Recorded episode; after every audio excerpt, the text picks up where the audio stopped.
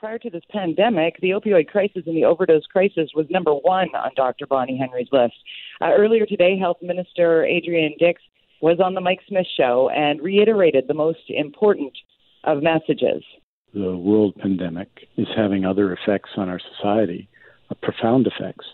People are alone more, and people are already isolated.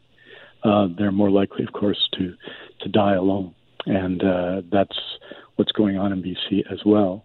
Uh, a toxic supply, drug supply, has become more toxic uh, in the last uh, couple of months.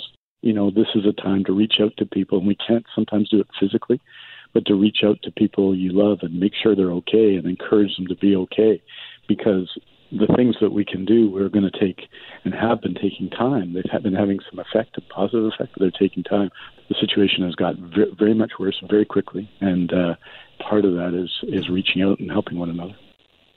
And this is what Andy Watson at BC Coroners said to sum up that message. And, and, you've heard from our partners, you know, we continue to advocate for people not to use alone. So buddy up, um, have a system. If you can, use at a supervised consumption or overdose prevention site and or have your drugs checked before using that. That's a message we're trying to share. All right. When the uh, BC Coroners report was released yesterday, our next guest was uh, following it with her statement on the spiking overdose numbers here in BC. BC Liberal MLA for North Van Seymour, an opposition critic for mental health and addictions, uh, Jane Thornthwaite, joins us. Thanks for doing this. Oh, thank you, Jody. So let's talk through your reaction to that report. Um, I, have gotten your statement here. I, do you feel as though we're spinning our wheels a little bit with regard to this, seeing these numbers spike up, or can this be pointed directly at COVID 19 and the pandemic, as well as a tainted drug supply? Well, it's a combination of uh, several things. Uh, the, the fact is that the number of overdoses has been steadily increasing ever since our government in 2016 declared a public health emergency. And at that time, in 2016, we put forward um, harm reduction measures, uh, overdose prevention sites, supervised injection sites, increased naloxone, and, and harm reduction um, measures to keep people alive. But it's not enough. And so I have been advocating uh, ever since um, I became the opposition critic, and we're, we're now on to three, three years, that harm reduction measures are not enough. What we need to do is get people into treatment and into eventually, if possible, recovery. And we don't have the wraparound care here in British Columbia. We are stuck on harm reduction, which is very necessary to keep people alive. But these overdose deaths prove that, and the increase during COVID proves that it's not enough because the overdose totals were increasing even before COVID. The deaths were going down because our harm reduction measures were working. In other words, we're keeping people alive, but we're not getting to the root of the addiction. We're not getting to the pain, the trauma, the mental illness, all of these things that lead people to go into addiction we're not addressing. So I have been advocating for wraparound care, getting people into treatment and recovery for years. And now with these deaths, these tragic deaths because of, of COVID and people are, are using alone, tragically, more people are using alone, um, and availability of some services has, in some cases, ceases to exist. The problem is, is that now these people are dying more. And, and May's numbers are an absolute tragedy. They're highest deaths that we've ever, ever seen here in British Columbia. And we need to turn this around. And until we get into a proper wraparound service of treatment leading to recovery, it's going to continue to uh, exacerbate itself either with COVID or if COVID leaves. If we're not getting to the root of the addiction, it's going to still go on.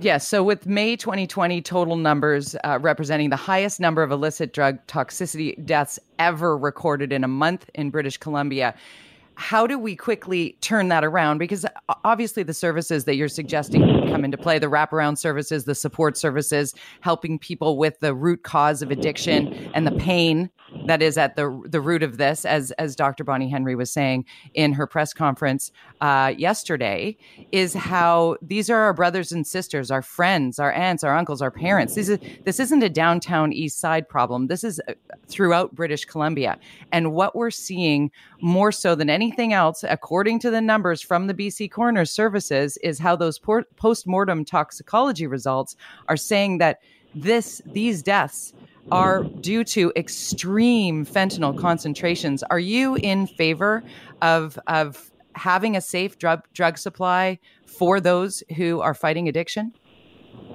Well, we definitely need to keep people alive, and and there is definitely a need for safe supply.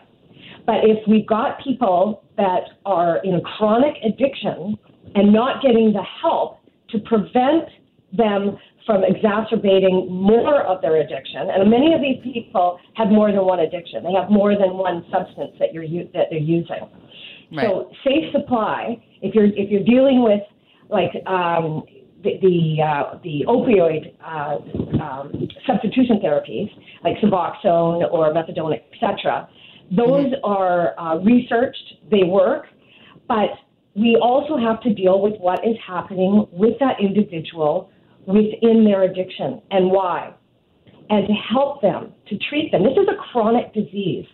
People I agree with you on that. I agree with you. Having lost somebody to that, actually, having lost more than one to this, uh, it feels a little cart before the horse trying to get the treatment before stopping the the the Russian roulette with these street drugs. I mean, it feels like Russian roulette, and we're all being told to self isolate and socially distance, which means people, whether they're uh, using in SRO or using in some high flying fancy mansion up on the hill, they're they're using alone and dying. So so yeah. wouldn't the first piece of this puzzle be to offer a, a, safe alternative to street drugs and then create the wraparound needs to address the pain uh, and and the root causes of addiction? Yes, that's that's exactly what what we're proposing. But the okay. problem is, is if there is not the wraparound supports and the access to treatment and recovery, then that's not going to happen. It's just going to be right. a chronic um, addiction that is not treated. So you, you're absolutely right that we have to help these people and prevent them from dying. This is the tragedy. But if we're not offering treatment and recovery options after they have been saved, their lives have been saved, what's just going to happen is they're just going to go back out again. And what's going to happen when the drug supply um, it opens up, the borders open up, and there's more mm-hmm. options out there? I mean, I just had today just talked to um, a woman that is in recovery, and she had said, and, and somebody mentioned this on your program um, earlier, I think Mike, Mike Smith mentioned it, that the, the CERB, the, the, the money yes. that is coming in um, for, for people, there, there's no accountability. So, of course, addicts are going to use it to fill their addiction. And this woman that I talked to that's in recovery said that's exactly what's happening. So we need to have programs that are available for people once they have got access to the safe supply to help them into treatment and recovery, as opposed to just propagating this addiction with more drugs. It is it is sort of a cyclical problem and certainly one that uh, all British Columbians are hoping there is resolution to and quickly because the number of people dying due to tainted drug overdose, illicit drug overdoses is just mind boggling. Uh, Jane, thank you for taking some time out for us and giving us your perspective. It, it kind of it, it, reminds us that we need to be engaged and vocal and connected to those who we know who have addiction and remove the stigma and maybe reach out and help them find that wraparound care. Really do appreciate you taking the time. Absolutely. Thank you very much, Jody. You're very welcome. As mentioned on the Mike Smith, Smith crossover, excuse me, I was telling you that uh, Sarah Blyth uh, from the Overdose Prevention Society is going to join us. She's the executive director there. That's the stat off the coroner's report that's really something else.